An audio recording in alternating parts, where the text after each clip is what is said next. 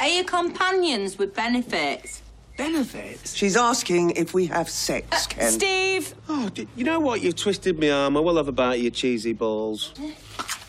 I bet you'd rather have a cup of tea at your age. Look, just because we're knocking on a bit doesn't mean to say we don't enjoy sex. Steve! Well, the flipping sex police. If they want to have sex, let them have sex.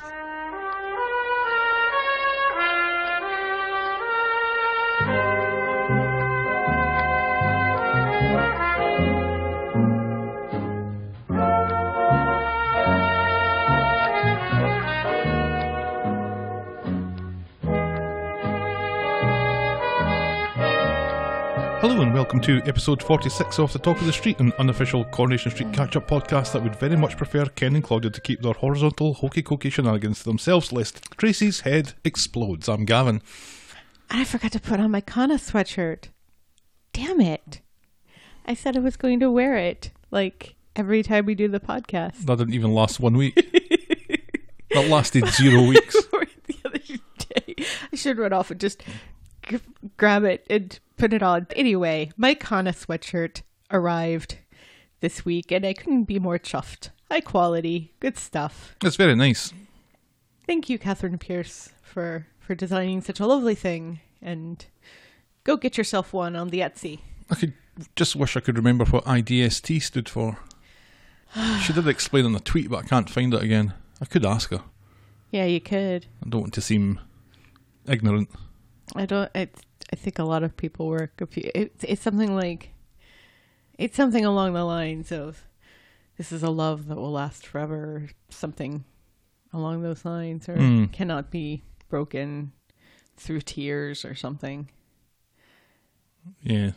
something bit along those longer, yeah. lines. Yeah. yeah, So Bavna and Catherine Pierce both liked her tweets about it, and then we had quite a response to me pointing out that the shot of Roy's Rolls was quite lovely, which really surprised me. yeah, And also a lot of love for you pointing out that those two scenes on Wednesday this week um, gelled really well together. That the director com- Yes. liked and commented. He said, "Well, that's kind of what I was trying to do." Yeah. well, congratulations, 'cause you did. Congratulations, it worked. Mm-hmm. And uh, the the guy that played Paul plays Paul liked it as well. Oh, that's right. I forgot about that. Yeah. yeah, him with his wee ITV cup in rainbow colors. We haven't updated listeners in a while, but we're slowly approaching 100 followers on Twitter. It's only taken a year. Woot woot.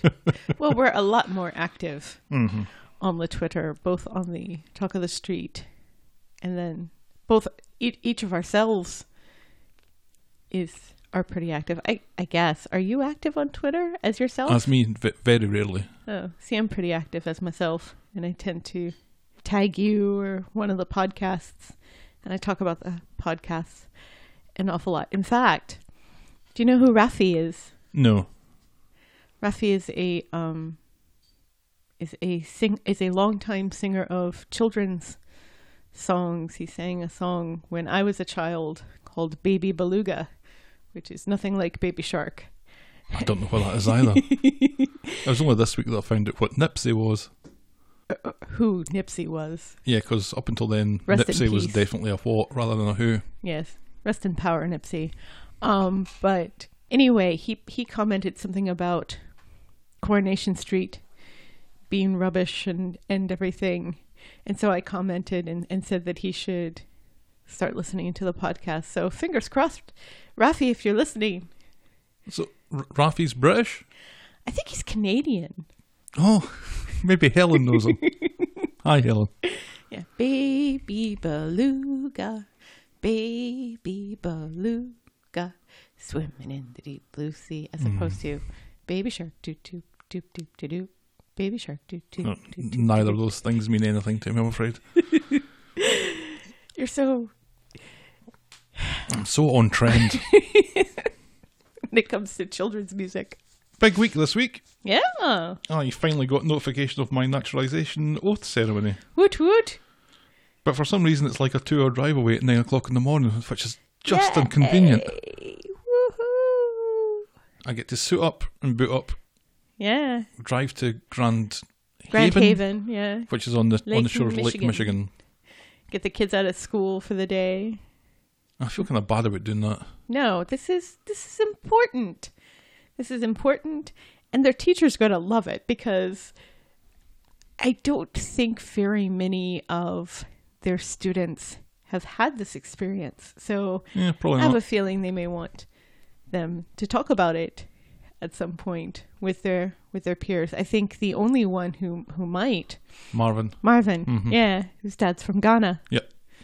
So I remember going in to speak to, and this is completely off topic, this was funny. uh, Benny's teacher Yes. got me to go in and speak to them about Scotland. So I put together this presentation of what is an American thing and what's a Scottish, Scottish thing, thing. and get them to play, play this little game, kind of like what we did with RP. Yes. And uh, when they put up their hands, I knew who Marvin was because he played on Benny's soccer team. Mm-hmm. So rather than saying yes, I would say yes, Marvin, and he's like, "How do you know my name?" it's like, "Well, because you play soccer." And then, do you have any other questions for me you know, at the end? Do you play Grand Theft Auto Four? Yes, Maybe but just a little bit.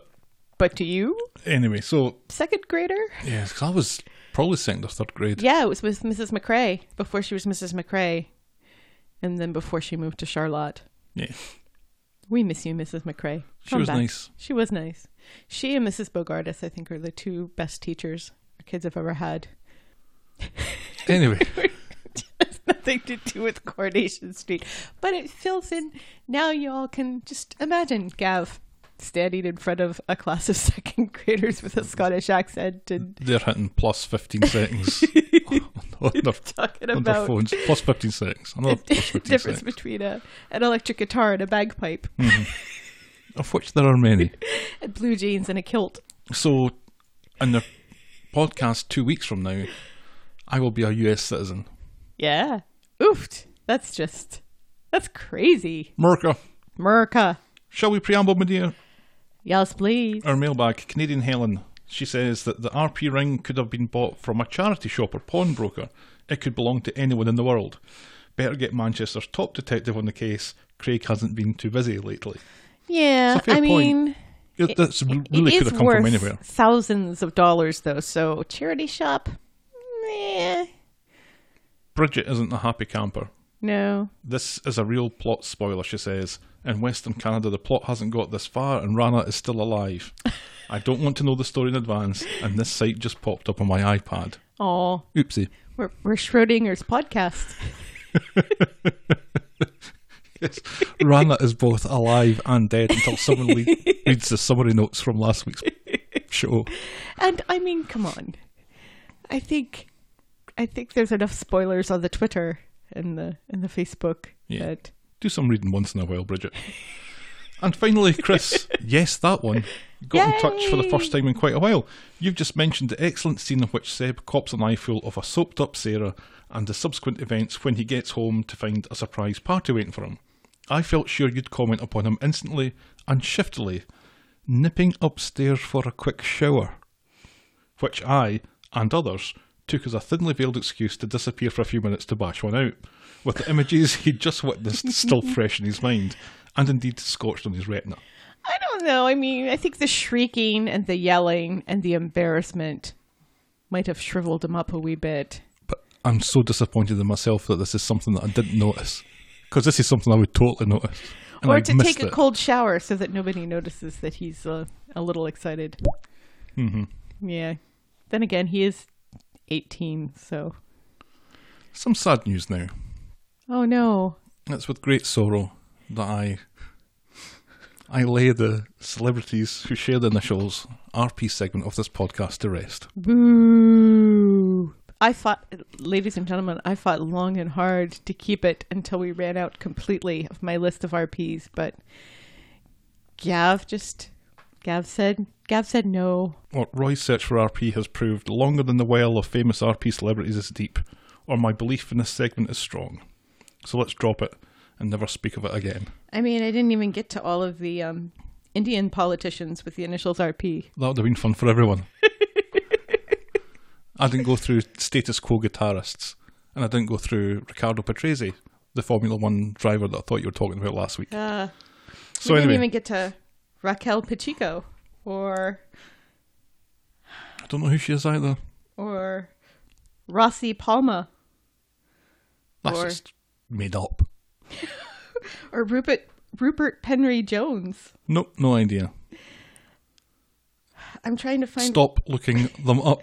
or Ruslan Prod- Prodinikov. You want to take another run at that? Rihanna Pratchett? Nope. Is is that is that Rihanna's last name? No. That's a no, that is not Rihanna. Hindsight Corner.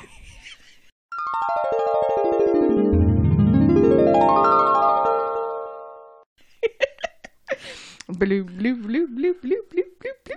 Didn't get anything wrong last week either. Were we speculating about something? Oh, we're allowed to speculate. Yeah, but there was it was like something that we we could have possibly looked up. Like something historical or something. I'll listen to it again today. It didn't jump out to me, so Why do we even say hindsight corner when there's nothing in hindsight corner? just Kind so of a you can letdown. Do bloop bloop bloop. I could cut the whole thing out, and I probably will. Yeah, but then Chris, that one would be disappointed because he likes to hear me say bloop bloop bloop bloop bloop bloop bloop bloop. and because I'm contractually obliged to ask, what are you drinking? I'm drinking a lovely Josh Cabernet Sauvignon that you bought me, Mm. even though it's springtime, so we should be moving on to our rosés and our whites.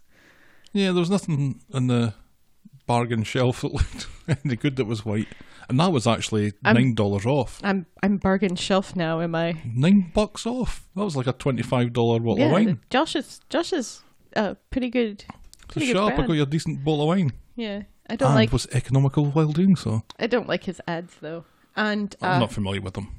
Yeah. And then I have my key lime LaCroix, which I'm contractually obligated to drink If only every week. what are you drinking? Diet Verner's. Nothing else? Nope, No alcohol? nope. Don't you have some beers in the fridge? I have some beers in the fridge. I shall have one when I'm done. Oh. It's so much more fun when you're a little boozed up. no, because then I have to like, spend twice as long editing this stupid thing. Oh, it's not stupid, ladies and gentlemen. You are not stupid. Oh, it's very stupid at three o'clock in the morning. Let me, let me guarantee you. When I'm going through this second by second, trying to copy and paste bits that I said clearly in one part of the podcast and another bit that I didn't say them clearly. Yeah, it's stupid. Shall we dive in? Yes. So much to get through tonight. Ugh. We have Way too an much. extra hour now. I've tried to slim this down and keep my notes fairly concise. Tough to do. And I think I've done a decent job, but we shall see. So hopefully this will still come in round about the 90 minute, 100 minute mark. Ugh, fingers crossed. And probably has a better chance of doing so if we lose all the stuff about Benny's teachers. Oh, We're going to and start. sillies. We're going to start the week with Tim's heart attack. Tim's. Oh, that's right. Tim had a heart attack this week. Yeah. I forgot all about that because Y- y'all, because it because this week started about seven months ago, or so it feels. kind of feels that way. Yeah. On Sunday, Tim's asleep at the switch when Steve comes in. Steve's back. Yay! Steve tells Tim he's not looking great and Eileen won't be in today. Steve has a family thing for Bertie, so Tim's going to have to stay on. Steve will get Tim breakfast to make it up to him. Tim will man the switch, even if it kills him, he says. That's not foreboding at all, is it? Not in the slightest, no. Tim's home looking for indigestion tablets. He thinks he wolfed down his breakfast too quickly. Sally thinks he's looking tired, and then Tim heads back out. He's blaming cramp. No one in soap operas has cramp. Wh- what is he cramped? Uh, It's his arm, I think. okay. You know, the the sign that you're having a heart attack. Ah. It's just cramp and indigestion. Yeah. Tina turns up at streetcars looking for a cab. It'll be 10 minutes, but Gina notices that Tim is obviously unwell. Gina. Yeah. Who did I say? Well, you said Gina once and you said Tina once. Oh, yeah. And this is me not drinking. You're better when you're drinking. Tim poo poos it. Then Gina is really worried about Tim, but he sends her off anyway. Get out of my life, says Tim, and don't come back. Then later on, Tim is home and struggling. Sally chooses to ignore this and suggests they watch on BZ Series 2 together. Now, is that supposed to be some sort of Walking Dead knockoff? Yeah, remember when Gina had their uh, Zombiesy box set a few months ago? It was the name of an episode. Oh yeah, yeah, but it's weird because you don't see it. It's just like black and white flashes on the telly. Grainy It's- nonsense. I, look, I think someone's playing a computer game, It's weird and not very good. but it scares the shit out of Sally. Yeah, to the point where she doesn't notice that Tim's having a heart attack. Gina is in a cab heading for the train station, but she looks like she's having second thoughts about leaving. Meanwhile, back on the couch, Tim's clutching his chest and having a really hard time of it, while Sally's focused on her zombie TV show. and clutching a pillow. Tim has a very hairy chest. He really does. Oh, oh dear, really? You know, I like some uh, hair on a man. I have not hair one on my chest. You have you have quite a few on your belly though, Oh, and, well, yeah. and on your face, so it evens out. It doesn't. oh, oh, oh, mm. Would you like me to glue some on your chest? You got you got some, like around here, Anyway, around here. I can see you. then Gina comes back, insisting that Tim needs to see a doctor, and now, finally, Sally realizes how much Tim is struggling. Yeah, well, and she doesn't. She's yelling at Gina, and then she's like, "He's fine. Look at him." And then she does a double take, and she's like, "Oh my god!" so funny. So Tim's at the doctor's. He's had a mild heart attack. He's going to be okay, but she sends him to the hospital just for a checkup. He thinks he just needs a nap. Gina watches on as Tim gets wheeled into a waiting ambulance, and Sally sees her and they exchange a look. At the hospital, Tim is downplaying the symptoms. He reckons he'll be out in half an hour. Then in the Rovers, Gina agrees to hang around with Kev until tomorrow. Well, I mean, for this street, half an hour does sound about appropriate for art. as long as you haven't broken your elbow. Right. You're in and you're out. Any longer than that is going to cause trouble. Kev reassures her that Tim is probably going to be fine. Then Sophie arrives at the hospital. They've chosen not to tell Faye for some reason. Sophie doesn't think Sally can let Gina go now without making up to her, but Sally's got enough on her plate right now, thank you very much. Sally once again is blaming herself. Tim's been working around the clock and she didn't even notice him having a heart attack when he was sitting right next to her. Then Sally is allowed to see Tim. And Tim is okay, but he needs to start taking better care of himself. Sally says, It's salads from now on. And Tim looks like he would rather die.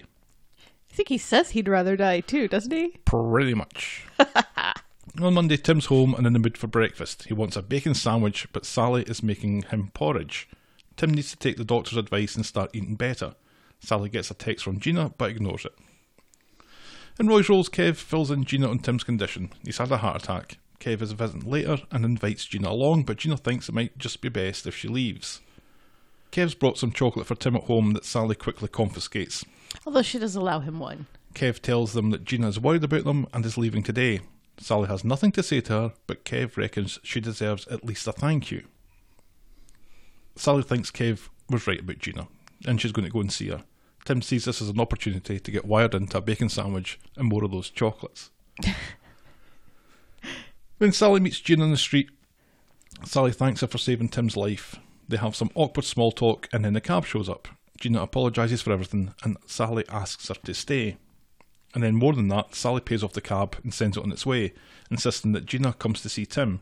But Tim is at streetcars hanging out with Steve and Dev and getting them, and then getting them to get him a bacon butty. Like, and a really big one too. It's a it's like a Scooby-Doo. double decker. That's a Scooby Doo bacon butty. Back home, Gina wants to leave, but Sally can't find Tim and wants him to make up. Tim texts that he's having a salad at Roy's. Fat chance, says Sally, and she Yeah. tells Gina to sit tight, and she steals her luggage when she leaves. So Tim's Such a busybody. so Tim's st- staring at the biggest bacon butty in the world, and Sally catches him out. She tells him to get his arse home now, leaving D- Steve and Dev to go halves on the butty. It's so hilarious. They're the the th- three musketeers there. The three of them are so funny together. Tim and Sally are back home. Gina needs to move on. Sally wants to know what Gina would have said at her funeral. That was morbid. It was. Gina would have said sorry over and over. Roles reversed, Sally would say they always made up, and why didn't they fix this when they had a chance? Tim wants to know what they would have said at his funeral, and they both ignore him. Sally asks Tim to accept Gina's apology, which he reluctantly does, and Sally really wants her to stay. And Tim asks again what they would say at his funeral. And once again, they ignore him. Yep. Because it's not about you, Tim, even though you're the one who almost died. Well, Oh, if it's not about you, Tim, when you've had the heart attack, No. what more does he have to do? But Gina is still leaving. She's happy that they've made up, and she thinks they'll be closer with a bit of distance. Yeah, I can see that. They hug, and then Gina gets in the cab, telling her she's going to be more Sally, more brave. And as the taxi pulls away in the back seat, Gina loses her shit. Yeah, she breaks down. It's just heartbreaking. I had no idea she was leaving. I don't think she's leaving forever. I hope not. I think, and th- the way she tweeted about it, and the way this show has it written and stuff, it sounds like she'll she'll be back at least every once in a while, maybe. But it kind of feels like there wasn't much more for that character to do, No. you know. The only thing that she really had that was obvious was Maybe a relationship with Kev down the road, correct. Yeah. which I would have liked to have seen. Me too.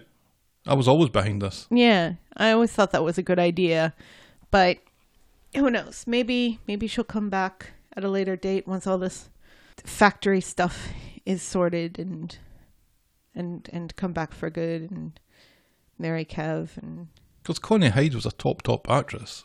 yeah, she's, really great. good, and the character that she was playing was really interesting. Being Mm-hmm. manic as fuck one minute and Yeah, uh, kind of depressed the other. It And I thought she played that pretty well. Yeah, I wasn't always happy the way that they wrote her mental illness, but you know, because sometimes it kind of nudged at cliche and stereotypes. But on the whole, you know, I thought it was a brave thing to do to have someone with a mental with an acknowledged mental illness that she was getting treatment for and everything on And- the street. Yeah, and not only one that she was getting treatment for, but one that she was battling against. You know, Right. It wasn't just here's some pills, six weeks later they're better. Right. It was this was a constant struggle.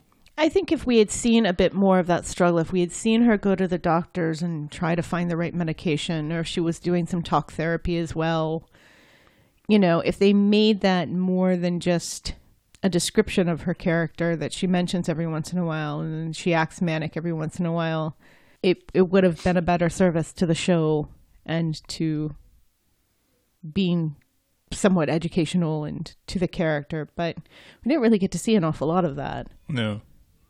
But best of luck, Connie Hyde, and everything Yes. that you do in the future, and hope Keep to in see touch. you back Yes. sometime soon. Yes.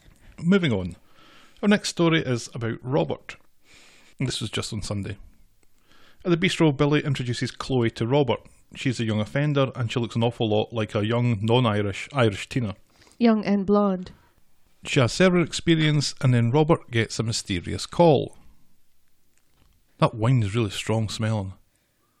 It's nice. Mm-hmm. You should have some. No, I'm good. You want some? No. Robert asks about shiftily serving Toya and Imran, which they notice.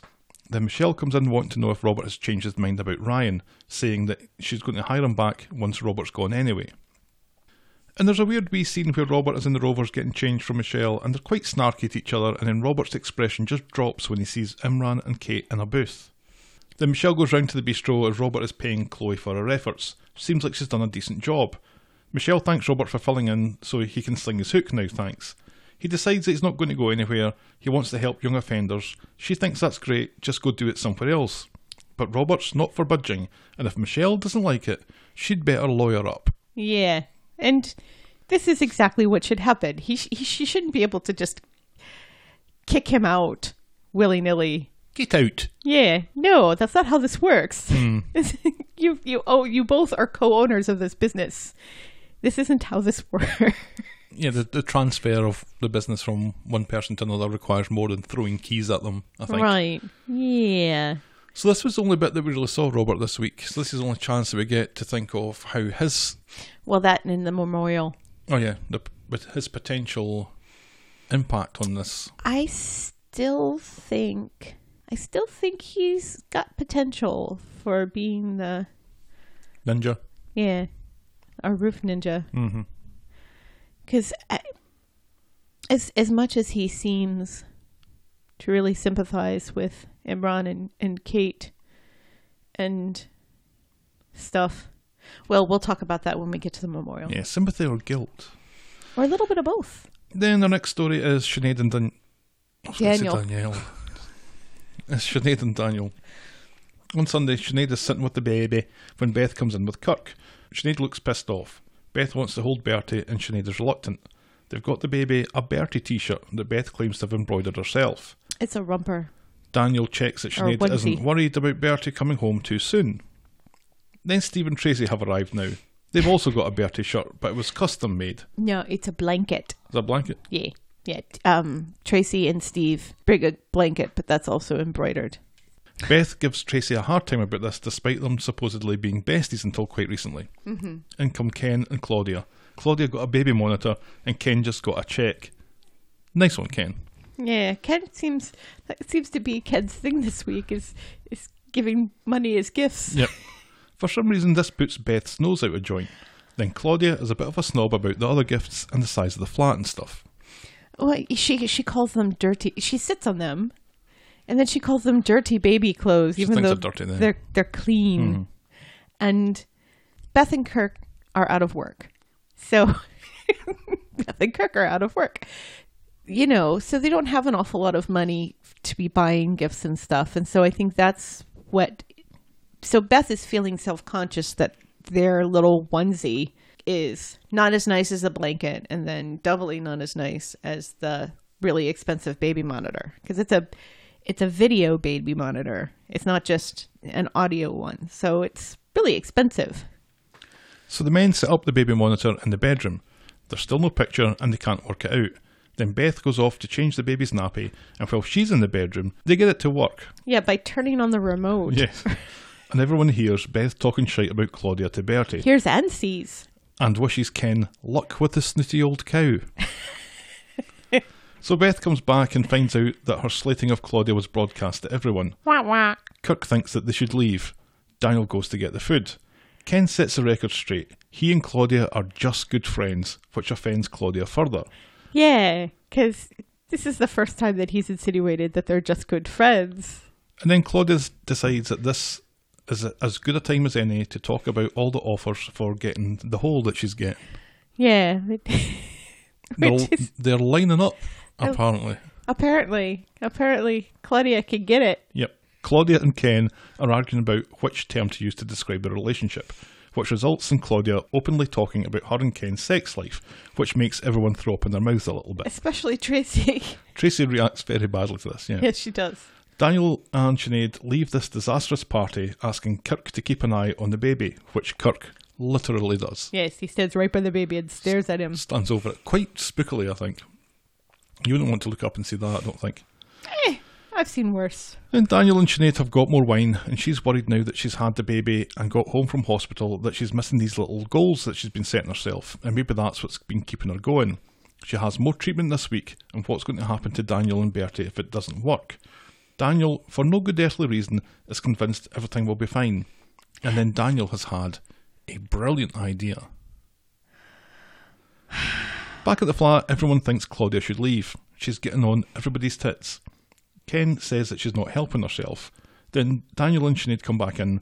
They're going to have a christening. This is a brilliant idea. And they ask Beth and Tracy to be godparents. And they're also going to ask Chesney. So they all Can toast. you imagine if something happened to Daniel and Sinead? The fight that would go on for that baby between Beth and Tracy, and poor Chesney would just be like, Mm-hmm. Not a chance. They all toast Bertie and end up waking him up.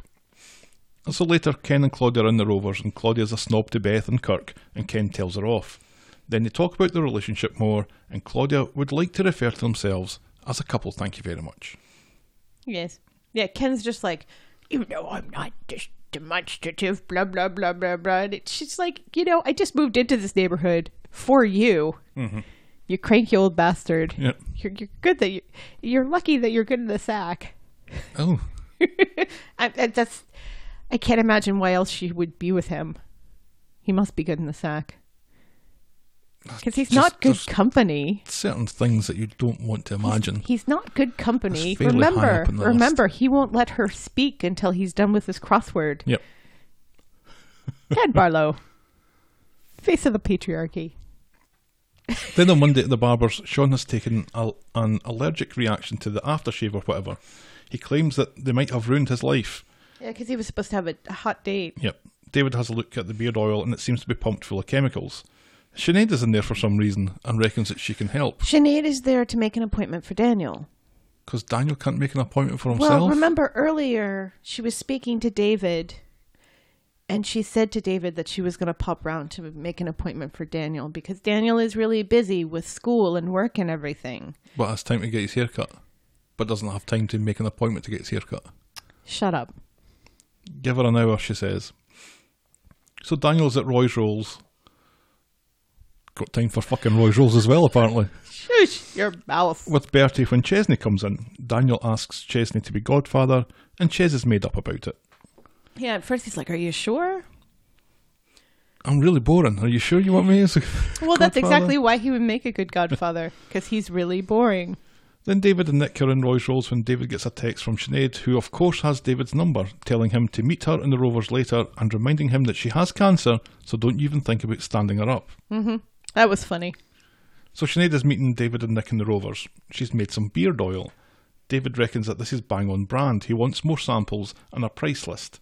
Daniel doesn't think this is a good idea. And Sinead tells him to shut the fuck up. Yep. That's pretty much what I've got written down. Sinead needs something normal to do, so go fuck yourself, she says. Yes, And that's as far as we get with that. yes. I'm hoping this isn't going to be a thing. Why? Because it's just dull. Sinead supplying beard oil to David's Well, she's making it barbers. herself, and it's organic, and it's nice, and No, it's it's- good that she has something to do. But I'm sure it's not going to be something that we talk about every week. I, I hope not. But there's other things that we talk about this week that I had thought we would never be talking about again. Well, it's because some things, some things take time Oh. to grow and blossom, And or not. mature. Tim's dad. Not yet. Okay. Our next story is about Paul and Billy. You still have so much to get through. Yeah. So let's hurry up. On Monday, Summer and Paul are chatting about Billy. Summer knows the two of them like each other, but they just won't admit it. Yeah, there's some bits that, bits and pieces of this that bleed into Right. other things that I could have probably made a better job of Mm-hmm. splitting out. So Chesney's house is a state thanks to Lazy Gemma, who's on sick leave. She has an unfortunately shaped dinosaur toy in her hands and is grabbing it by the neck, which doesn't make her look any less unfortunate. It's a brachiosaurus.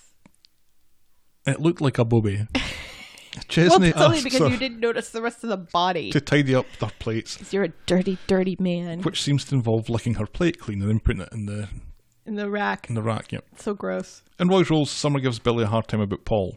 Paul was just defending Billy, that's why Billy apparently has kind of cooled on the whole idea. The two of them like each other, they should just get on with it. Then Gemma is sitting with Joseph, who doesn't have to go back to school after his dentist visit, and she's about to subject him to Nightmare on Elm Street. Then the police seem to be knocking at the door, but it's not the police, it's Paul. April Fool your bass, he's in the mood for watching Poltergeist or something. Yeah, because that's exactly what you want to show a six-year-old child. Yep. Yay! Then Paul and Joseph are in Roy's Rolls, and Joseph borrows a bottle of ketchup. This is riveting stuff. Is it weird that Paul is like one character when he's with Billy and another character when he's with Gemma? Yeah, a Yeah. little bit. Chesney comes home to find a bloody Gemma tied up in the backyard. He goes to call the police, then Paul, Joseph, and Gemma shout April Fool, and Chesney pretends to laugh but is secretly thinking he wouldn't be getting this shit with Emma. Which he wouldn't. He really wouldn't. Yeah. And then he tells Gemma that he didn't think this was funny at all, and he stomps off. Paul's at the bar chatting with Rita. He's thinking about moving on. He has nothing here anymore, and nothing's happening with Billy, and Gemma tries to apologise to Chesney, but he looks like he's had enough of her shite. And then this story finishes with a perfectly uh, framed shot of the returned ketchup bottle left on the pavement outside Roy's Rolls, with Roy just standing looking at it, wondering, where the fuck did that come from? Well, that's not, not the end because then we have Paul and and Billy converging on the street. That's That's on Wednesday. oh okay. So that's just Monday. Really, that's all that happened on Monday. All that happened on Monday. God. I think I have these better sorted out now. Okay.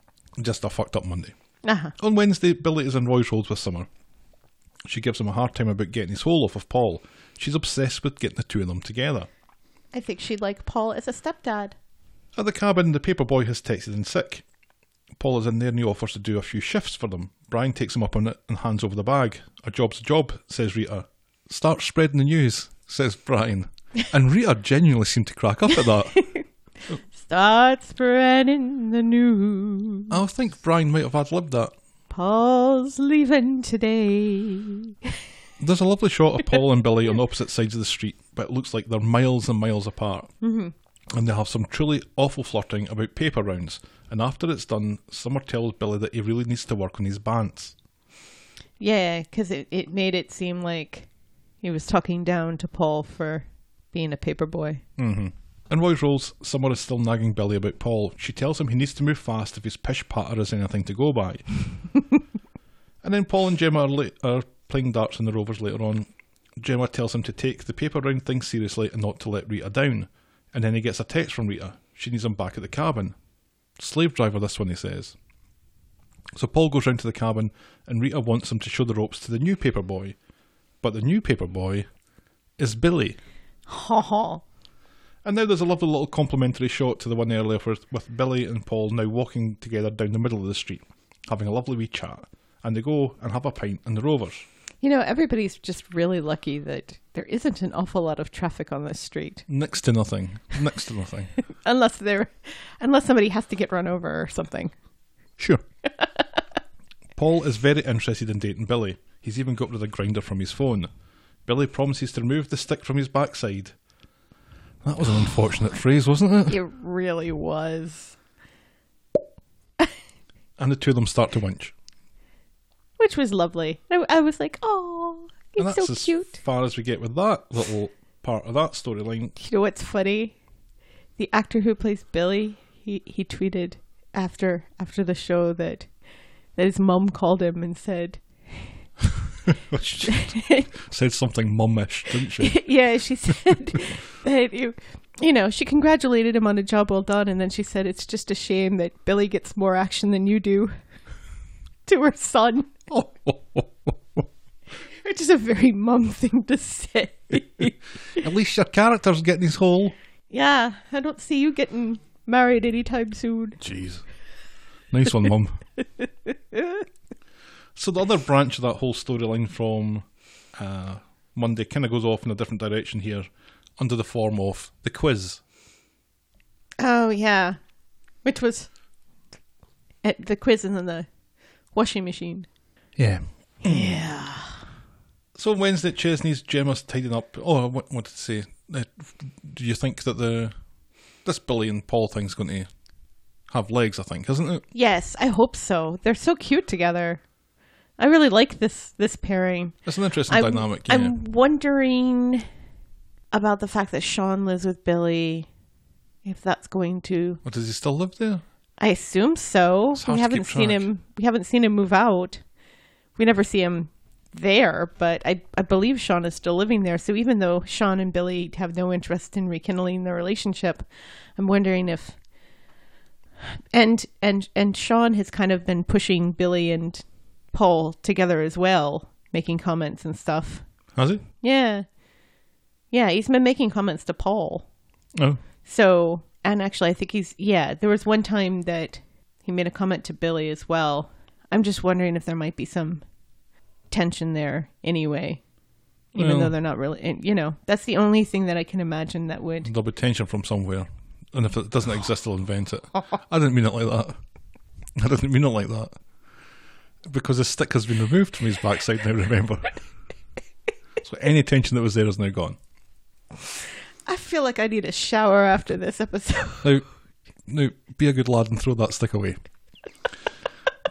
Into the canal. At Chesney's, Gemma's tidying up and taking Joseph to school. Apparently, what they like to do is they count the dog shit on the way. Chesney's still smarting about the April Fool thing, and Gemma and Joseph seem to have developed a special handshake, yeah. which is both sweet and worrying. It's, it's cute, the relationship between Gemma and the wee boy. But I think where Ches is coming from is my son has a really good relationship with this utter piece of trash. Hey, hey, hey, hey. She hasn't killed anybody and she hasn't stolen money from her gran, Oh, she killed that old lady, remember? but she didn't really, Remember when the show had us believe that she killed somebody? very briefly. But still, there are worse people on the street who act a lot more posh. So I think we can cut Gemma a little slack. Gemma and Mary and Rita and Brian are in the cabin listening to a quiz show on local radio. Brian, it seems, has been banned from playing these games by the radio stations. At the Both keb- of them. At the kebab, at the kebab shop, Kathy is explaining to Gemma how Brian has been banned from the phone-ins on the two stations now for being obnoxious to the hosts. Shame, uh, the thing is, he's quite good at trivia.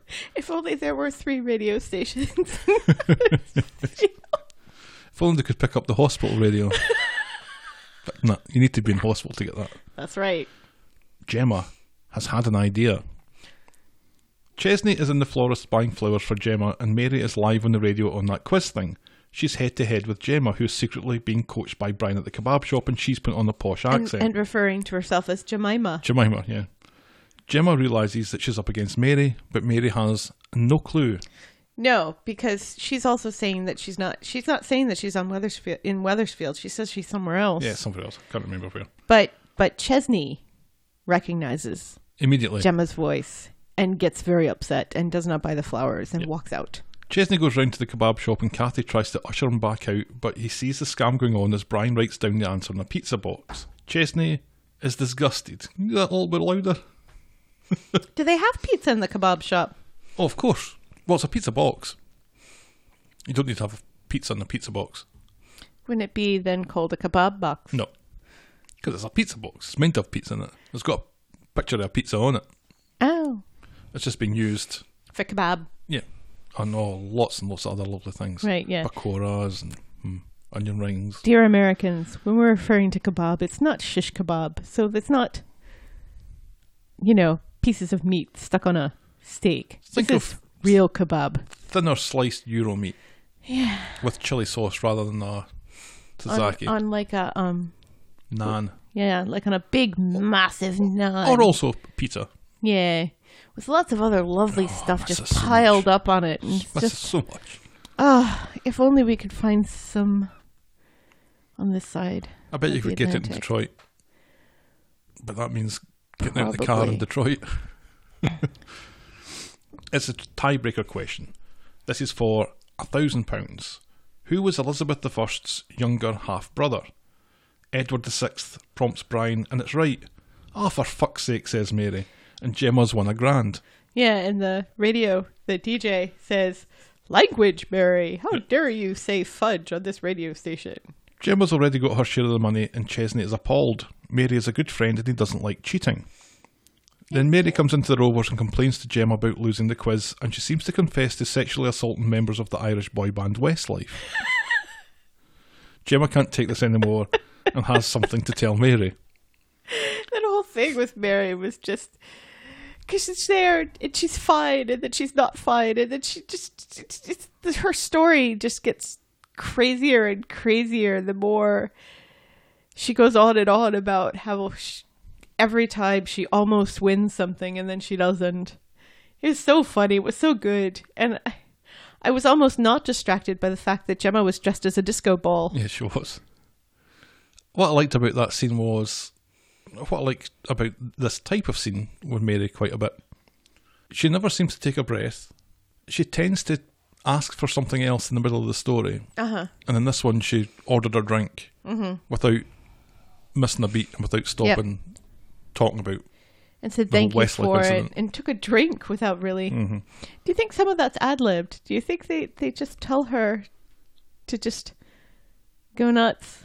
I get the impression it feels very natural. Yeah. It's e-, either way, it's incredible. I, Yeah. I, I think I would prefer it to be ad libbed. She's just brilliant. She just riffs She's, on it. she's she got, just got such a general idea. Mm-hmm. good comedic timing. I really remember when she was flossing. Oh yeah, that's still my favourite thing. Gemma has called over Kathy and Brian and the Rovers. They're busted. Mary is very disappointed in all of them, but especially Kathy. They agree to share the money with uh, Mary and Kathy and Brian agreeing to donate the cash to charity. Gemma makes no such promise. That's correct. Then Chesney and Gemma are discussing what what they're doing now with the money. He's still pissed off with her, and he storms out when she can't divide a thousand by three in her head. Uh, although I don't think it's the mass that makes him storm out. No. Then- He's just mad that she still wants to keep it because it's still cheating, still ill gotten gains. And she still doesn't seem to understand that it was cheating.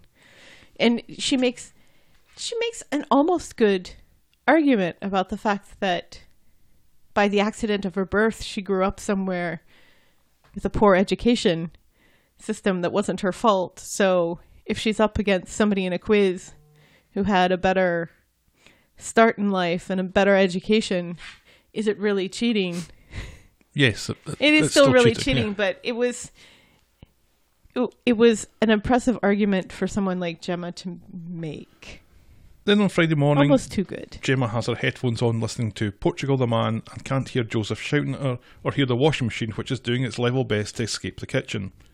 Chesney runs down, annoyed that she was oblivious, and he floods the kitchen door when he opens the overloaded machine. If it's fucked, Gemma will use her quiz winnings, and she promises never to do laundry ever again. Because that Nice was the one, point. Gemma. Yeah. Then later, Jim and Paul are in Roy's Rolls talking about how she screwed up yet again.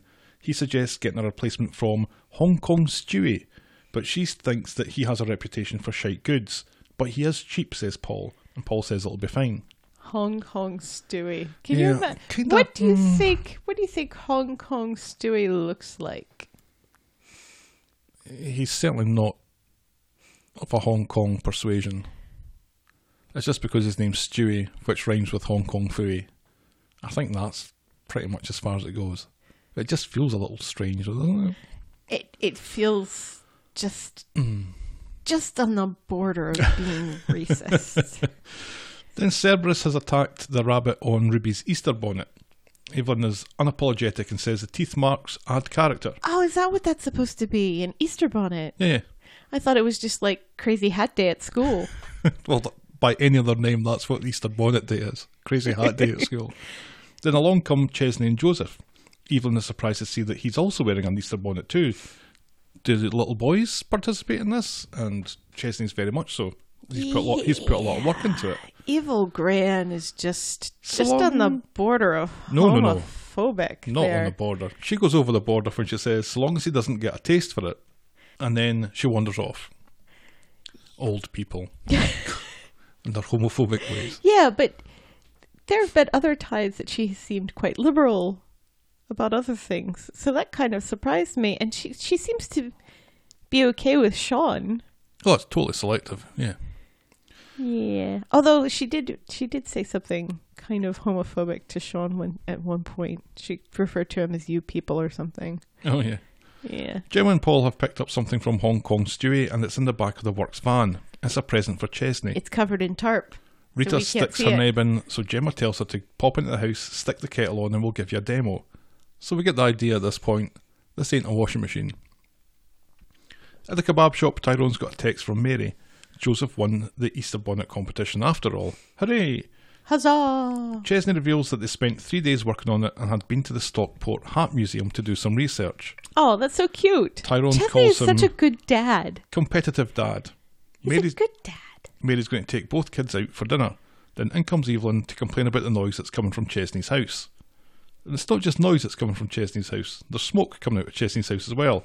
And, loud. Orange lights that And- make us think that The place is on fire. yeah. And loud dance music.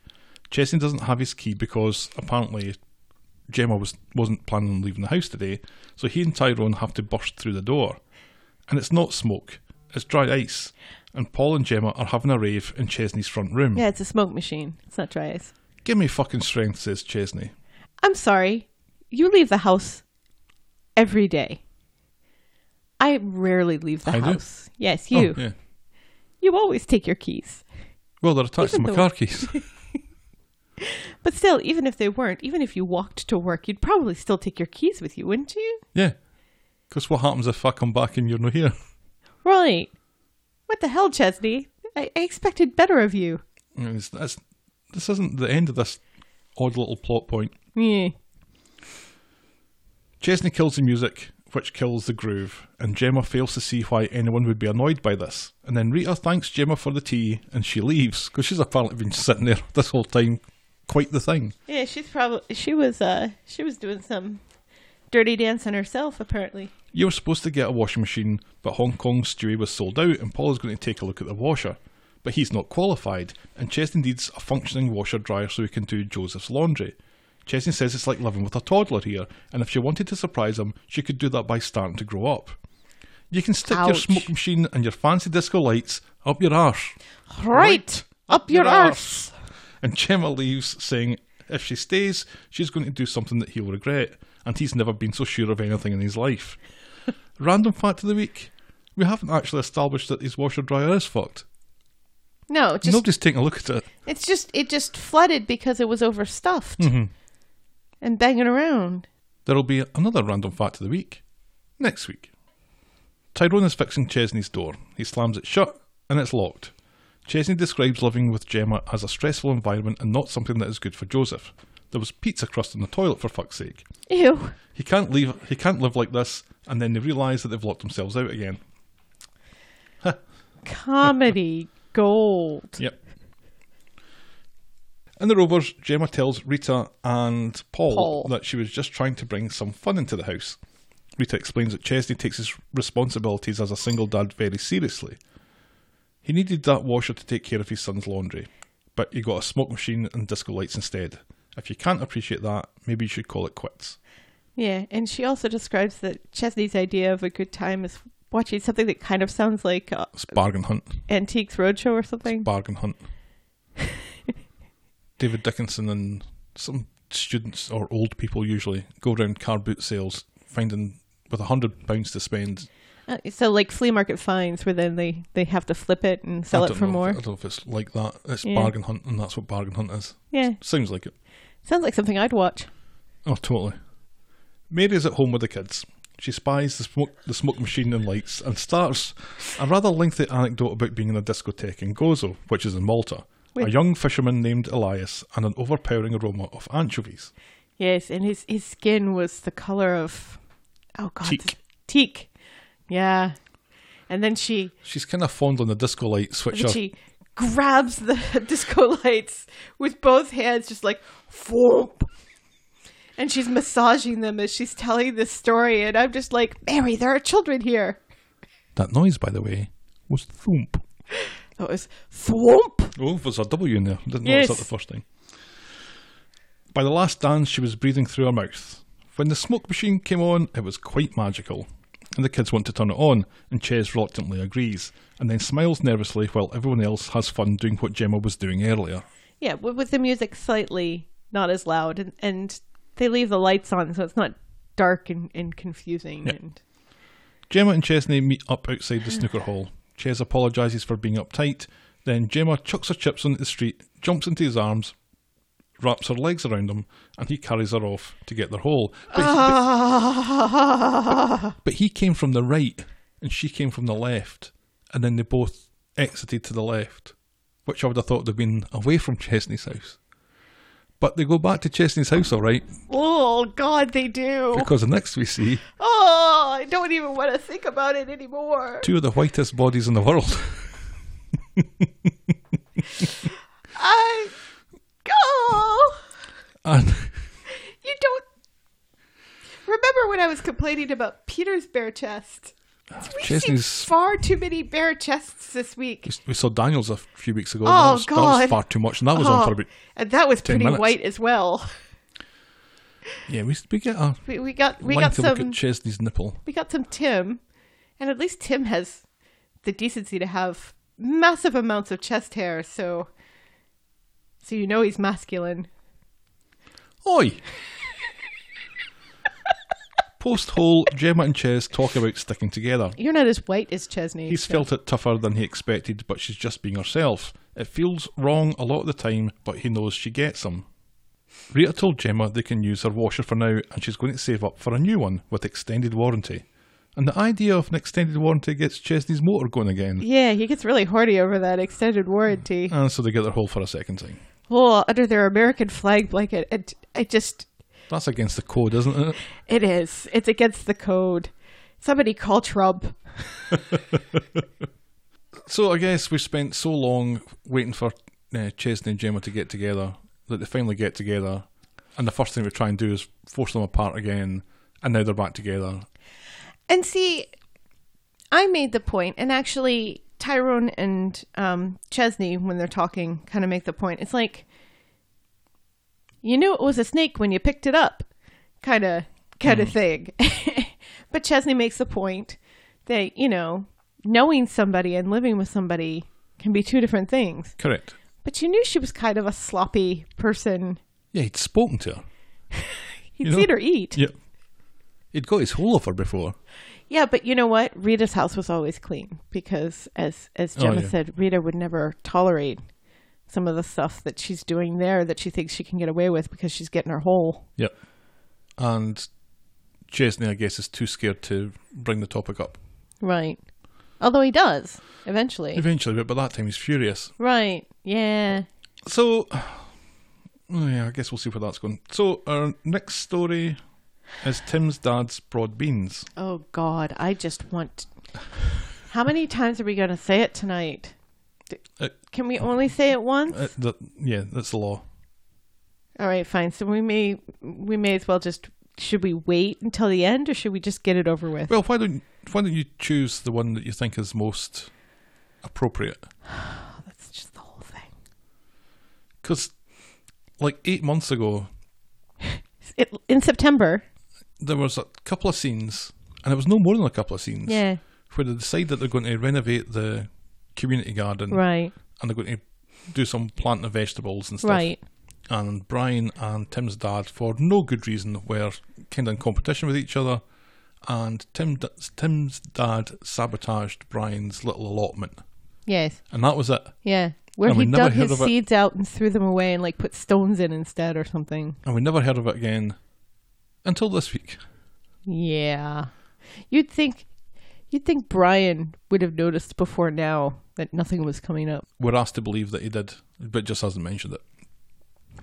So Wednesday, Tim's dad makes several unnecessary puns about his broad bean uh, crop that seems to have turned out a bit shit. Tim's dad then goes over to Brian to tell him about his broad beans. Brian's haven't even sprouted yet. Tim's dad says he'll bring some beans over later.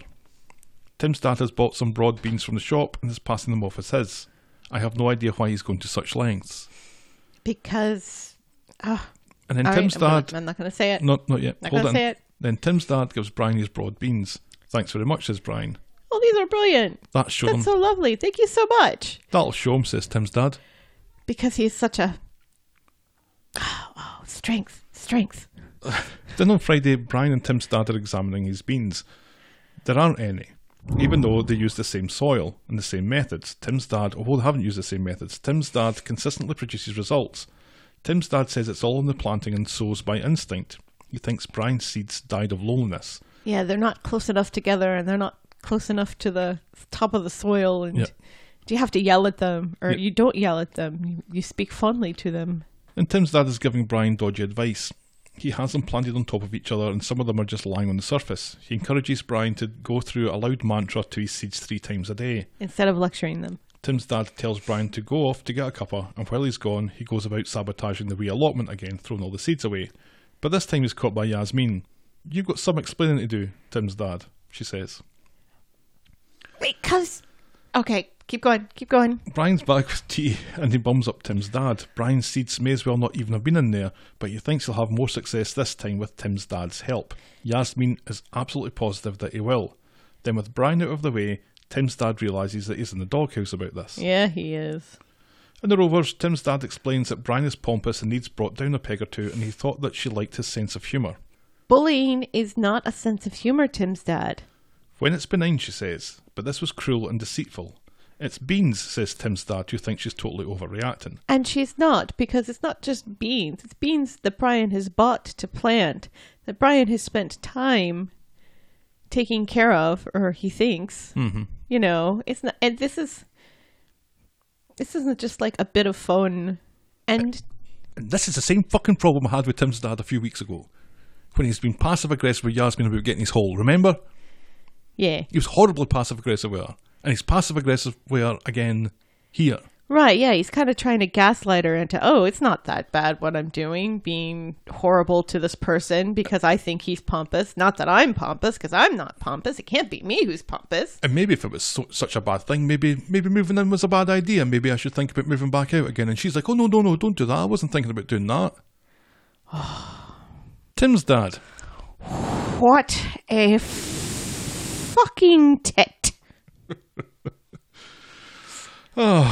I feel so much better now. She just wants him to apologise. He admits that he shouldn't have wound Brian up. Then in comes Brian. Let's get this over with. Yasmin and Tim's dad approach Brian and he eventually confesses about Brian's broad beans. But Brian doesn't take it very well at all. He calls it spiteful. And an argument is about to break out when Yasmin plays peacemaker and says Tim's dad knows that he's done wrong and is sorry.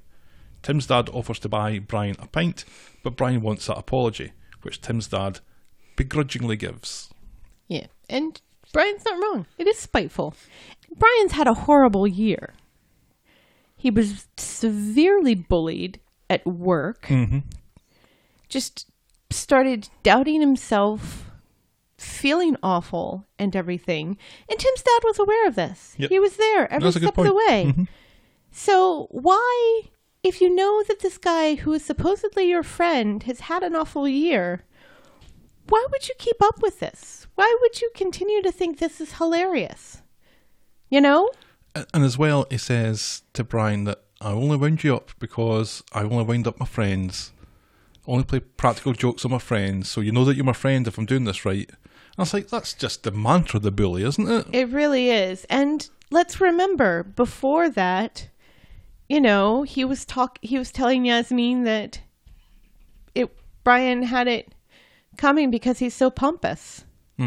He's Tim's dad doesn't think Brian's his friend. No.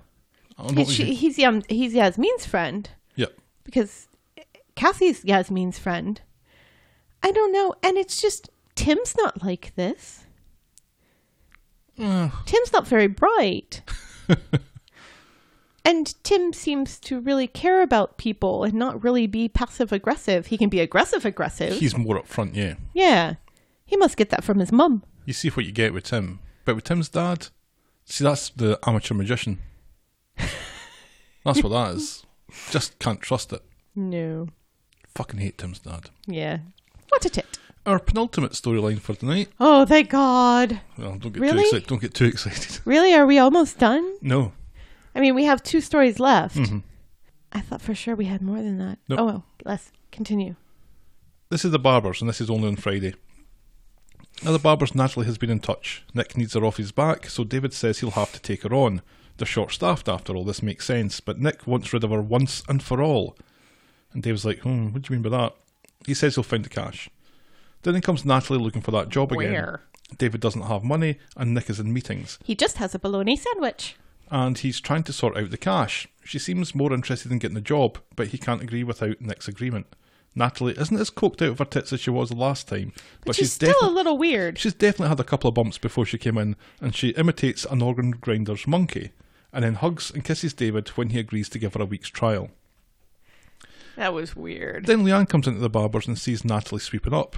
Leanne's like, Oi, oi, aren't you Nick's solicitor? But she admits that she wasn't, and Leanne thanks her, but I'd kind of worked that out for myself. Yay. She cooks up this story on the spot about working for a hair transplant Which clinic. was amazing. Or David's agreeing with her. and They're Backs up. Mm-hmm. building off of one another for this whole story, and it's so funny. She came back into town that time for a consultation. Leanne is confused how she knew so much about his business and his divorce, but Natalie says that's part of what you do when you have a customer who wants a procedure. You learn a little thing about them, what's driving them. Right. But the money was in the surgery, not in the sales, and then Nick had changed his mind anyway, so that's why she's here, just for a change. And Leanne completely falls for it. Right, because you know, because sh- she also insinuates that Nick didn't want Leanne to know that she was thinking that he was thinking about getting plugs, Yep. which is just so funny. In comes Nick to the barber's and is shocked to see Leanne sitting so cosy with Natalie. Leanne can't believe Nick lied about the hair transplant. He's able to cover for it, and there was a great little scene of David walking in and then walking straight back out of the main sitting area at the barber's. Correct. It was, Gran- great. It was Grandpa Simpson going into the bordello all over again. or or uh, or was Homer like- Si- Simpson uh, backing into the bush. That meme. It was it was more the grandpa meme, I think. But what he should have done is walked in, took his hat off, walked in a circle, picked his hat back up again, and then walked out. If only David wore a hat. So that seems to be the Natalie thing Kind of sorted. kind of sorted for now. Yeah. But it's just a week's trial, so what are they going to do during the week to try and get her to sling her hook? Because that's what they want her to do ultimately, right? 'Cause Well, she that's knows what- too much. That's what Nick wants her to do. David couldn't give a shit, I don't Yeah, think. David doesn't care, and David's just happy to have somebody else there to help with the Somebody's- work. And somebody's sweeping up that isn't his mum. Right. Yeah, where was Gail? She's supposed to be uh, answering the phone At a conference, maybe. for phone answers. Our final story for tonight. It's Ranamorial, y'all. I was quite pleased with that. Ranamorial. If you say so. I quite liked it. On Sunday, Gary's on the phone threatening Peter. He wants his money now, damn it. Sarah kind of overhears, but he tells her that he's chasing work. Then Kate's talking to Daniel. She can't make the baby thing that he's got going on as she has to organise the memorial for tomorrow. Daniel's fine with this and gives her a hug, and then she sees something weird on her phone. Lolly. She wants to come to the memorial. Kate texts back, telling her to go fuck herself, and then she makes up with Imran. Was Lolly in it this week? Yeah. My god, that feels so long ago. It was a long time ago. Sarah is worried about money. She's going to look for some temp work, but she's concerned they're not going to get through this. Gary says he's on it and tells her it'll be okay. This is what Gary says quite a lot. He's on it. Yeah. Imran's in not Roy- true. No. Imran's in Roy's Rolls looking at flats for rent in the paper. Then in comes Toya, who's disappointed that he seems to have decided himself that she doesn't want to stand by him. She's thought about it and she does want to be with him and help him through this. Imran is made up about this, as am I. Yeah, it was nice. Then Kate gives Carla a call and leaves a message asking for her to be back for the memorial, and then she sees Lolly. Lolly wants to apologise, but Kate isn't interested. Imran is in the area and he blames her for Rana dying. Yeah, it's it's all your fault because if it weren't for you, the dress wouldn't be mess up. Blah blah blah. But we all know the show would have gotten Rana into that factory one way or the other. Yes. Lolly wants forgiveness but doesn't get it, so slinks off. And if that's the last we're going to see of her, it was a pretty damp squib yeah, I was exit kind of for sad. her, wasn't it? I was kind of sad that that was the end because she was good. She's a good actress. She's Good Mm-hmm. fun. Mm-hmm. funny. The character, at least in the beginning, was interesting until she started getting weird. Yep. Just messed people up. That was good. Yeah, yeah, and it's good to have somebody like that Oh, because let's face usually it. it's Beth who does that sort of thing, but Beth has been kind of not like that Yeah, lately. she's on the QT a little bit. Mm-hmm. Just helping and Tracy, Tracy's been significantly less evil this year. Mm-hmm. What's up with that? Kate tells Imran that he should probably drop the Carla thing. All that anger isn't going to bring Rana back, and Imran knows that she's right and agrees to drop it. At home, Gary's looking through the house for something. Money, probably. Then Peter is at Yeah. the door. He didn't get as much for the boat as he wanted. It's only 9,000. And Gary is pissed, but Peter says, Take it or leave it, mate. Gary Uh, takes the cash and slams the door in Peter's face. That burnt up boat that wasn't good for anything that would have to be scrapped. He got nine thousand dollars. No. He bought another boat Oh, and then that's immediately right. sold that other boat. Yeah, that makes much more sense.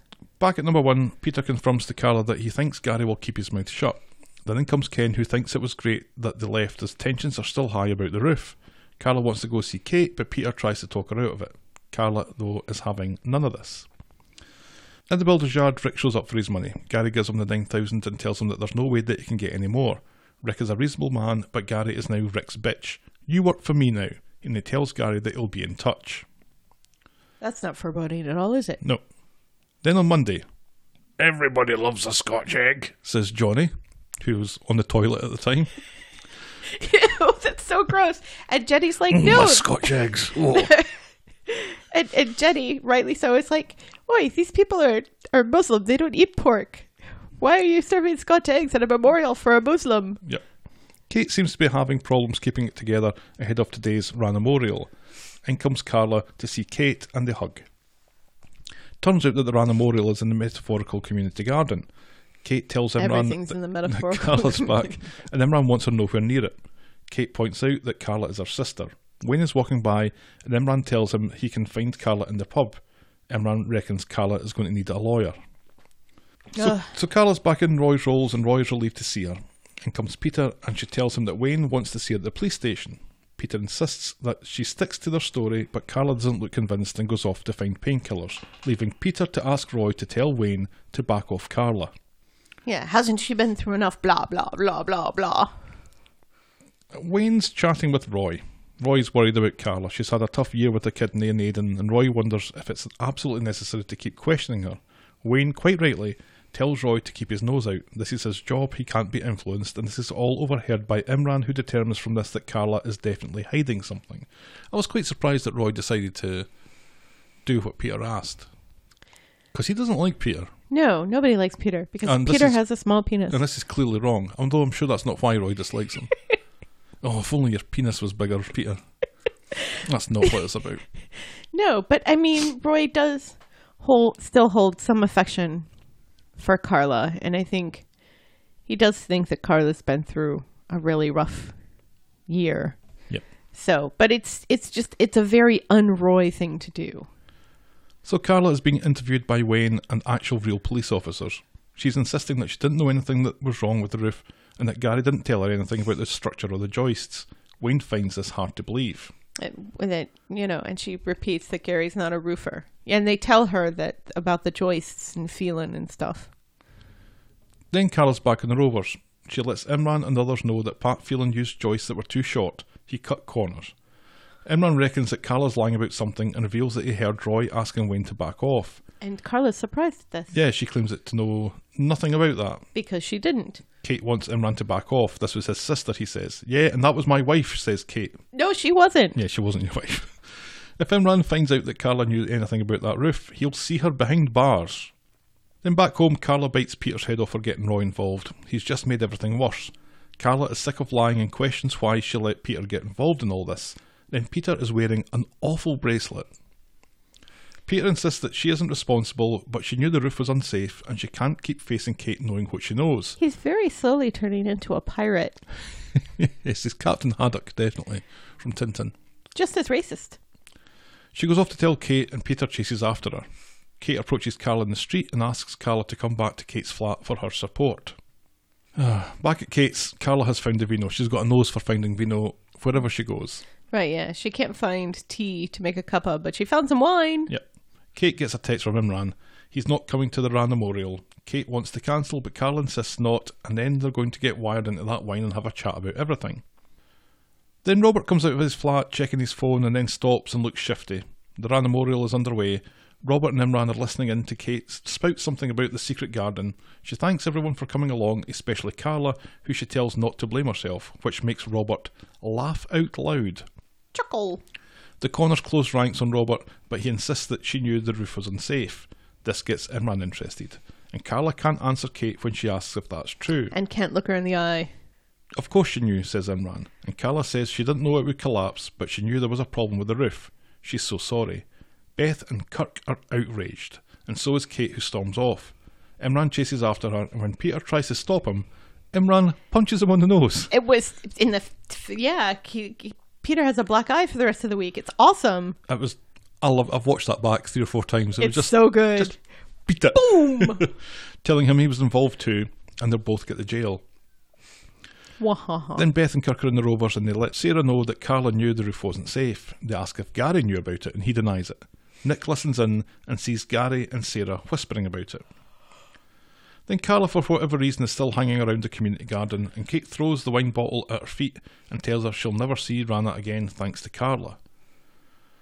Later on, at home, Roy is lecturing Carla, lies upon lies. Carla didn't want Roy involved in any of this, but Roy refuses to collude in this any further, and he'd be grateful if Carla would leave. And Kate and Imran are at the police station to make a statement to Wayne, who isn't a policeman. Carla knew about the roof, and Wayne is uber interested in this. Yes, he is. So this takes us to Wednesday. Peter turns up at Roy's with breakfast Oh, or only Carla. Wednesday? yeah. Carla says that Roy can't look her in the eye, and Peter is of the opinion that he'll come round in time. And Go he fuck con- yourself, Peter. And he continues to try to look on the bright side that simply doesn't exist. no. In comes Roy, and he's obviously still angry with Carla, but he tells her Correct. to eat something.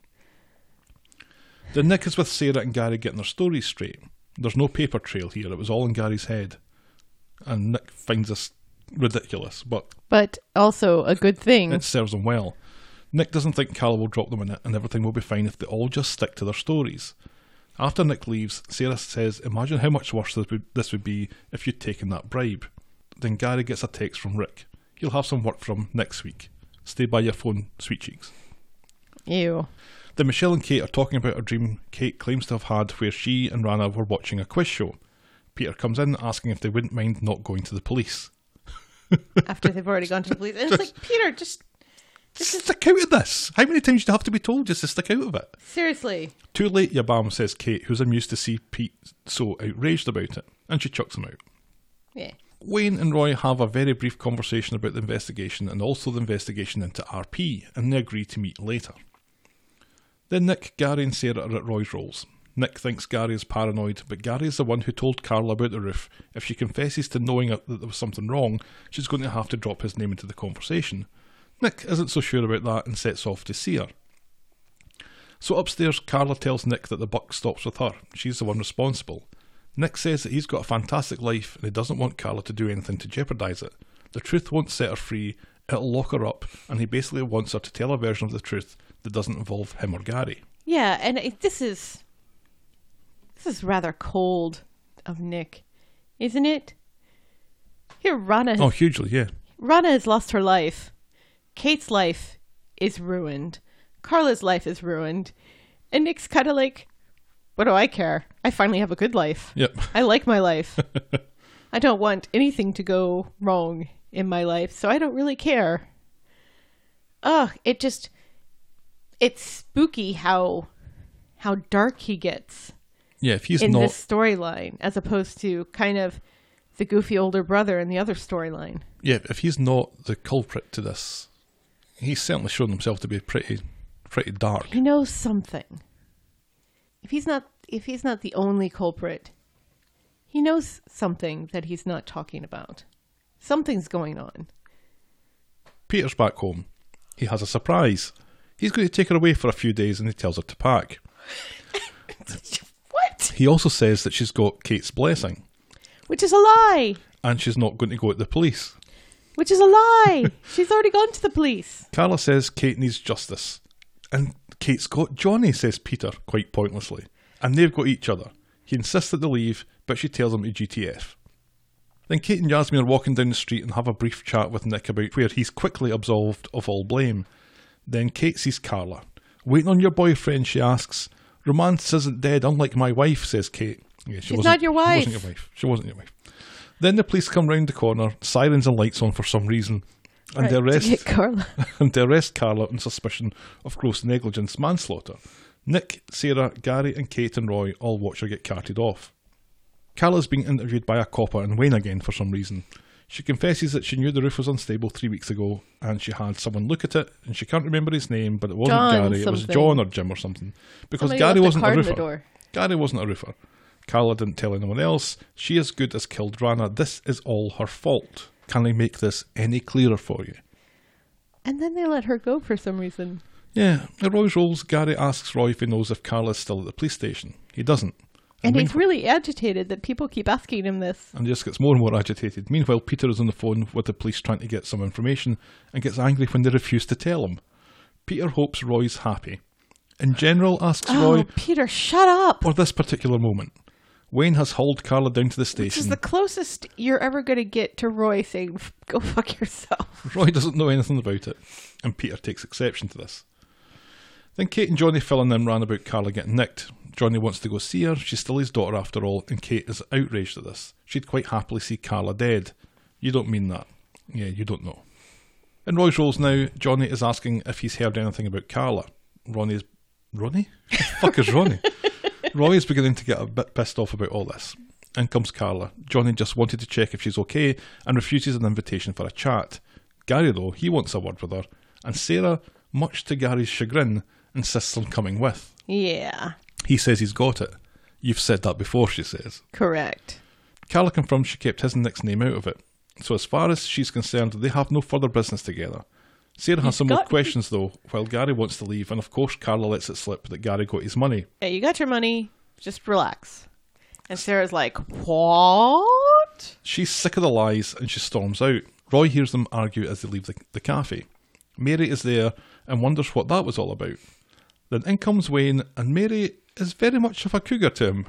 She calls him a mixture between a firefighter and an architect with a dash of private investigator thrown in for a bit of glamour. Yeah, she seems to take a shine to to, to Wayne. Yeah, and Wayne has absolutely no idea how to react to this. No. Then in comes Imran, wanting to know why they let Carla out. And what are you doing here, Wayne? You're supposed to be investigating blah, blah, blah, blah, blah. Wayne says he can't discuss it and ponders getting a t shirt made with that slogan on it. Which was funny. She confessed. What more do they need? Wayne tells Imran to get out of his face and let them go on with this investigation. and Imran says that he's gunning for Carla in a room full of witnesses. Right. Peter doesn't care about Gary, and by the way, thanks for lying about Kate, says Carla. Peter wanted her away from this, but she's incredulous. Her fucking factory fell down. she cooperates, she doesn't do a runner. That's what happens in these situations. He- Right. He, was trying to protect her, and she tells him just please stop lying and, stop, asking trying people to protect cover me for because you're just making it worse. And nobody asked you. Nobody asked you. Roy's home and is deliberately noisy to wake Carla up because she's having a wee nap. He slams the drawer. It was great. He's still very cold with her. She apologises for him getting in the middle of this, and then in comes Peter. Oh. And in Peter, and you just know this is going to get worse. and it does. Roy says a woman is dead, and all they care about is ditching their responsibilities. Peter says, You can't talk to Carla like that. And Roy's flabbergasted. I'll say whatever I want in my own house. And Peter continues to be an idiot, and Carla tells him to shut up. And then we get Angry Roy again, who Yeah. yells at Peter and at Carla and tells her to GTF and take your slobby pirate boyfriend with you. He's quite right. I mean, who does Peter think he is? This is a, the third or fourth time he's tried to tell Roy what to do in In his, own, house. Yeah. Then there's a nice little scene though where she thanks Roy for everything that that he's done for her, and she goes off to pack. And it looks like Carla's going to be moving in with Peter and Ken. Yay! Yay. Roy deserves a quiet life, she says. Then Kate happens by and is amazed that Carla's moving next door. Peter again starts to get aggressive with whoever has a problem with Carla, and once again Carla has to tell him to button it. Kate calls Carla a murdering bitch, and no one wants her here, and then leaves her to it. Peter, quite amazingly, says Kate will come round, and he promises to stand by her. Uh, Kate's going to come round. yeah. It'll be fine. It'll be fine. She'll, but- for, she'll forget that, you know, you killed her fiance. Give it the weekend. Then on Friday, Peter is still continuing to do the comforting act with Carla again. Would you like him to put some jam on it? Ew. Peter's birthday. And Ken has gotten him a card and some money. See, this is the second time that Ken has gifted money to a relative. But Car- at least this time, he- he admits that it's kind of gauche to be giving money to somebody for their for their birthday. He didn't have the decency to say that to Bertie. He doesn't mind. Oh, who doesn't mind? Oh, Peter doesn't mind that Carla's forgot and says that she can buy him something next year. Next year, she says she'll be behind bars. Hopefully, They want to go out for dinner. That's Ken and Peter. right? Yeah. Ken suggests they go to the bistro, and Carla's like, Are you thick? What planet are you people from if you think it's okay for me to go walk into the bistro right now Why am I the only one being sensible here? when this is all my Jeez. issue? What? And they might as well have suggested that they go out for a pint at the Rovers. Yes. It's just, what are you thinking? They're not. Oh, all you need is a nice meal at the at the bistro. Ken seems to have no problem with the fact that Carlo was negligent with her factory. No. He seems to be the only one besides Peter who thinks this is okay. And m- maybe dinner will sort this out. what? couple of glasses of champers. What? Brian comes into Roy's roles doing a vaguely offensive Egyptian dance, and yes, it was okay when Susanna Hoffs did it. He's been doing some research on the back of Wayne's flimsy legwork, and he has some interesting details on this RP thing. But Roy has already discovered everything Brian has. It was made in Cairo in the 50s, in 18 karat gold. Brian is annoyed that Wayne is working with us on Roy without Brian being involved. Roy pretends that he appreciates Brian's involvement. Brian wants to go to Egypt, but Roy insists the answer is in the library. Let's go to Egypt. Yep. What? He's got a fez and everything. Carla catches Johnny on the street. He advises her away from Kate. She insists it was an accident and he believes her. She took a chance and it backfired. She's going to have to live with the consequences, but she doesn't know if she can. He advises her to learn from this m- mistake and do better. And, And Johnny seems to un- just ignore the fact that Carla has said that she doesn't think she can live with this. It, and he also, but he also does say to her, "Look, look, you, um, you took a risk, but at such great odds that maybe you should have thought better of taking this risk." Mm-hmm. So, yeah, but he seems to gloss over the whole "I can't live with this" part. Ken is at home with Carla. She wishes she could make it right with people. Ken tells her that she can't erase the past. You change what you can change, he advises. like the future of the factory. The knicker people are worried about their jobs. Saying sorry won't buy forgiveness. The knicker people. We don't have, we don't have time for a knicker people story this week, Helen. Okay, we just need to stay Oh, focused. I was gonna. I Much as was, I would like to learn more about I was gonna, backstory of the I knicker was people. gonna connect the knicker people with the with the tethered. Well, well, well, next week. Okay, fine. The Knicker people are waiting at the Rovers for Nick to show up. They all seem a bit pissed. The Nick turns up and thanks for showing up, and he promises them a drink, but it'll be a while before the factory's open again. No one's getting laid off because he's seen an industrial unit in Bury. Nobody wants to go to Bury. The Knicker people aren't impressed.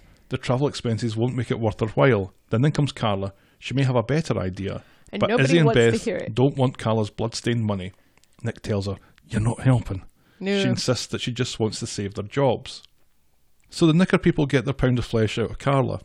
She's doing her best here to get them back on their feet, and she didn't know any of this was going to happen. In Roy's roles, Brian can sense that Roy is troubled, and Roy's having conflicts over Carla and Wayne. He loves Carla, but what she did was reprehensible and deplorable, and he feels bad for chucking her out. Their moral compasses are so out of sync, and Brian thinks that Roy is a difficult man to measure up to. Maybe He- getting he away does- for a bit to Egypt and focus on something else might not be a bad idea. And he says that Roy doesn't have a moral compass. He has a moral GPS, which I thought was very clever. Carla's idea is to temporarily turn into a distribution centre and packing. And Shaw notices that this is what she wanted to do all along a, a few weeks ago. yeah, She just wants to do it until they can become a factor again, which is what Nick wants them to become. right. The next speed dial, uh, Kate is floating the idea of Ranamorial 2, the return of Ranamorial, And it's like, why? to Alia, Imran, and Yasmin. Imran thankfully isn't keen, but Kate thinks the last one was uh, the was the Ranamorial equivalent of the Fire Festival. It was a farce. Do it properly this time. Just us four. Right. Everything else got in the way. Let's share some memories in the metaphorical community garden. And Imran doesn't think he can do that with Carla walking free. Yasmin says that what Kate is asking you to do is put your anger aside just for this uh, event. 45 minutes that we could just do right now. Yeah. You just want to talk Here. around in a Just circle. Do it here. We could just talk now. He'll he'll try. We're all together now. We're talking just now. Our calendars are free, but no, we've got to get a sheet up and get a projector and all that. And, and Pish. play some music. Then in comes Nick and Carla. They ask Yasmin if they can rent the community centre. This is not about a lack of respect, but they have a workforce to look after. Imran doesn't think the Knicker people will agree to work for Carla.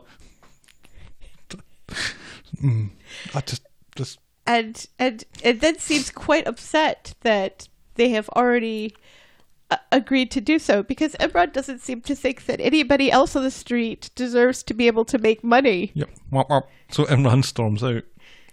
At the community garden, Kate and Alia and Imran are having Ranamorial too. For all the difference it'll make, says Imran, no one cares. The Nick people could have died, and even they don't give a shit. Alia doesn't think this is a reflection on their feelings for Alia. Kate wants to stop the obsession with Carla and make this about People Rana. have children that they need to provide for and everything, and not all of them have a spouse working somewhere else. I mean, K- poor Kirk and Beth. Yep. But bringing Carla to justice is all he can do for her now, and he understands if Kate doesn't feel the same way. Wait, what? says Kate.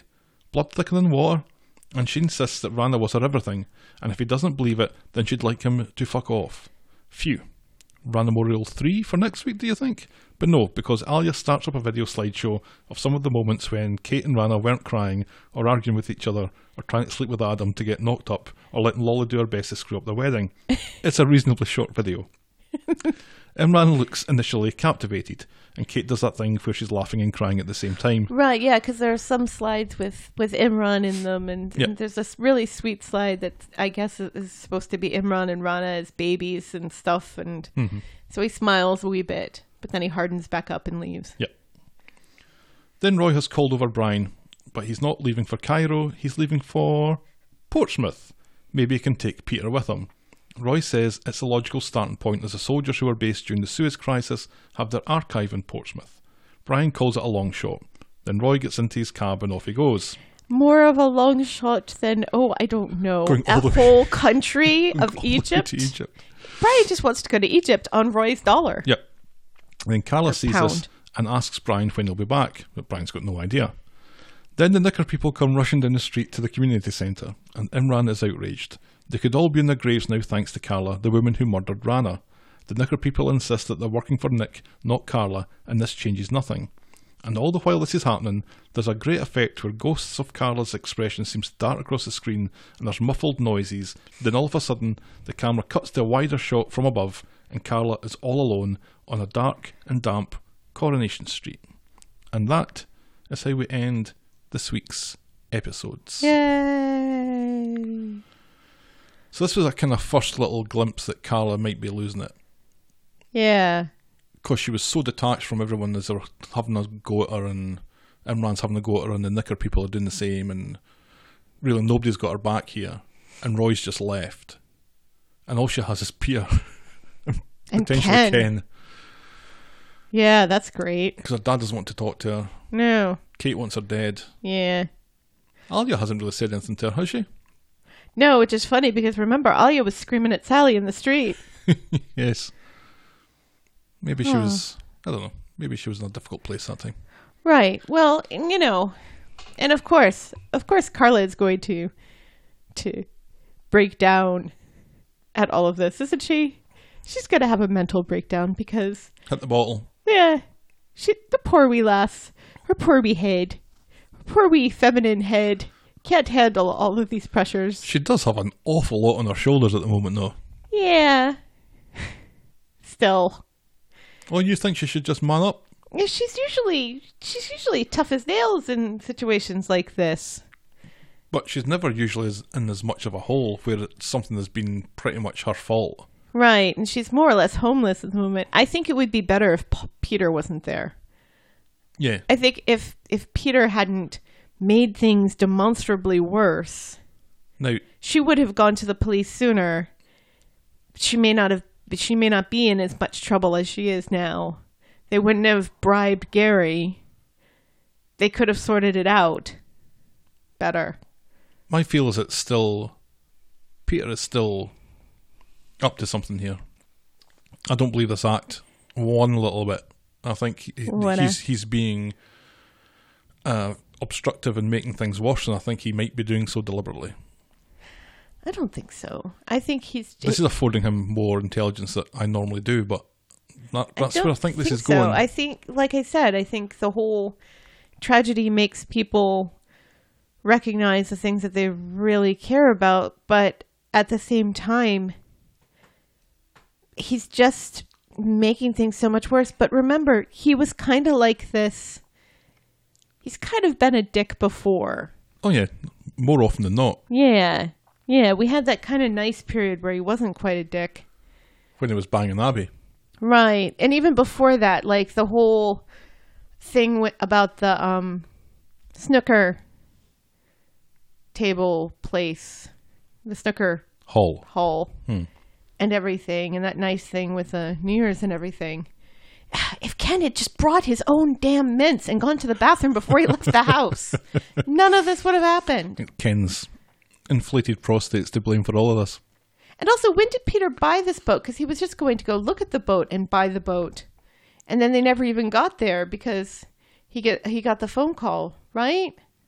None of this makes no, I any think sense. He bought, I think he bought it before he left. And he was just going to pick it up. Mm-hmm. Oh, so he bought it sight unseen.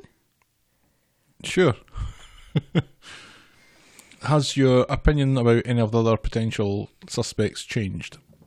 I still think Robert's involved somehow. Mm-hmm. And again, I don't think Gary and Seb are involved, but I'm really afraid that Gary and Seb are the ones who are going to take the fall for this in the end. Oh, the wrong person will initially de- get blamed for it, definitely. Yeah. Because eventually they're going to find out that Gary really was the one who was telling Carla she needed to get things fixed because they're not going to be able to find John Jim, who doesn't exist. No. Jim slash John. And then they're going to find out His that mother's Peter maiden name was Slash. and then and then they're going to find out that Peter paid off Gary to keep his mouth shut because if Carla goes down for this, then the whole reason why Peter paid Gary off in the first place is null and void. So he has no reason That's to not all. throw Gary under the bus. That's already pointless because Carla's confessed. Right. Right, but if she hadn't confessed, and you know Peter was trying to get her to not confess, so I have a feeling that Peter's going to throw Gary under the bus next week. Oh, I don't think anything's moving that quickly. Something's going to happen next week. Oh, oh, s- we're going to have a magic show, I think, next week, What? and Sean is going to be the assistant to Tim's dad, Oh, who's going to cut Emma in half. how do you know this? Why? Why do you? We, we don't do spoilers. I saw a picture that Coronation Street had put on Twitter, and I thought that was going to happen this week because they posted it like last week. Ugh. It's weird. But, you know, I just wanted to give that tidbit because it has to have absolutely nothing to do with anything. And it'll just annoy you because it's amateur magic. Uh, that's Tim's dad. Because he's a tit. Those two things don't really go hand in hand, as far as I'm concerned. Yeah. Moment of the week. So m- far too much happened this week. I'd like to talk about the culprit things for more, but I th- think we've been talking about this long enough. And Yeah. Yeah.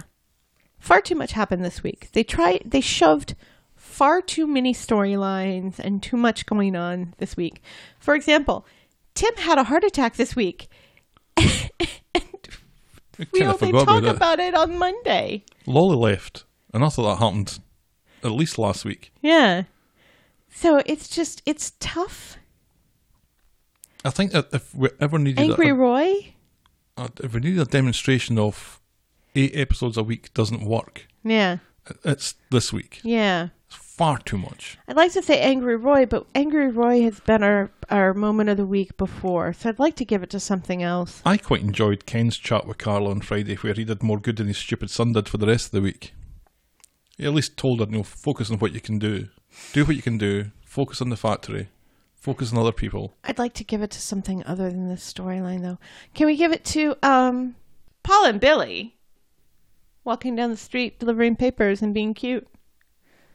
Mm. I mean, it wasn't the greatest acting, but it was such a sw- it was such a sweet shot of them walking down the center of just that whole thing, and then them Yeah, sure. Why not? talking, talking in uh, I don't the think rovers. I don't think Paul or Billy have ever been moment of the week before. Yeah, let's give it to Paul and Billy because they're adorable, and I want that relationship to stick. Okay, so that is our Moment of the week. Moment of the week. now conversely The boring of the boring moment. was the moment of the week. So much happened this week. Yeah, Tim had a heart Tim attack. had a heart attack. Um, talking about talking about Easter bonnets and going to the Easter the hat museum. I thought the whole bit on Wednesday about Tim's dad and the broad beans was just ungodly dull. It was just a joke that took far too long to to It land. took like five scenes to tell, and each one of them was as boring as the last. and uh, and again, it was set up in September. yep, that's arguably too long a payoff. I don't think even Stuart Lee would wait that long for a punchline. Yeah, but was it really boring? I was bored. necessarily? it bored me certainly. like Brian shouting out his affirmations and then Tim's dad getting his comeuppance and Yasmin. well, that all giving him happened on the- Friday. I'm talking about Wednesday. So just the stuff on Wednesday, Yep, which was what? which was all those puns. Tim's broad beans are actually shit. He buys them from the supermarket. He Tim's prete- dad. He pretends that they're his, and then he gives them to Brian. Oh, and he shows them to Alia and Yasmin, who praise him. Mm-hmm. Yeah, all right. That is our boring moment of the week. Boring moment of the week. Now, we started earlier than normal, so it's only 10 o'clock. But shall we wrap this up? Yes, because I got kids to put to bed. If you think you've been affected by the rage of the knicker people, then there are certainly a number of ways you can tell us about it. On email and Skype, we're the talk of the street at gmail.com. see, see if when you laugh silently, it's like nobody's laughing, it's just me laughing at myself. Well, We- if I had laughed out loud, then LaCroix was going to come out of my nose. Uh, so on email and Skype, we're the talk of the street at gmail.com. We are at Corey Podcast on Twitter and Facebook. And I actually wrote a blog post at the talk of the street podcast.wordpress.com. So go check that out if you're a blog reading sort of person. And if you want to wish Gav well for his naturalization ceremony in two weeks' time, feel free to do that on on our Twitter, or if you want to tweet at him directly, he is at Gaviano. Don't do that because we've already established that I never look at it. Do it, Corey podcast or on the Fine. Facebook page. Yeah, I want people to follow you too, though. I don't care. I'm good with that. I don't mind. Thanks for making it to the end of another podcast. We'll be back, hopefully more concisely, next week with more Talk of the Street. Bye. Bye bye.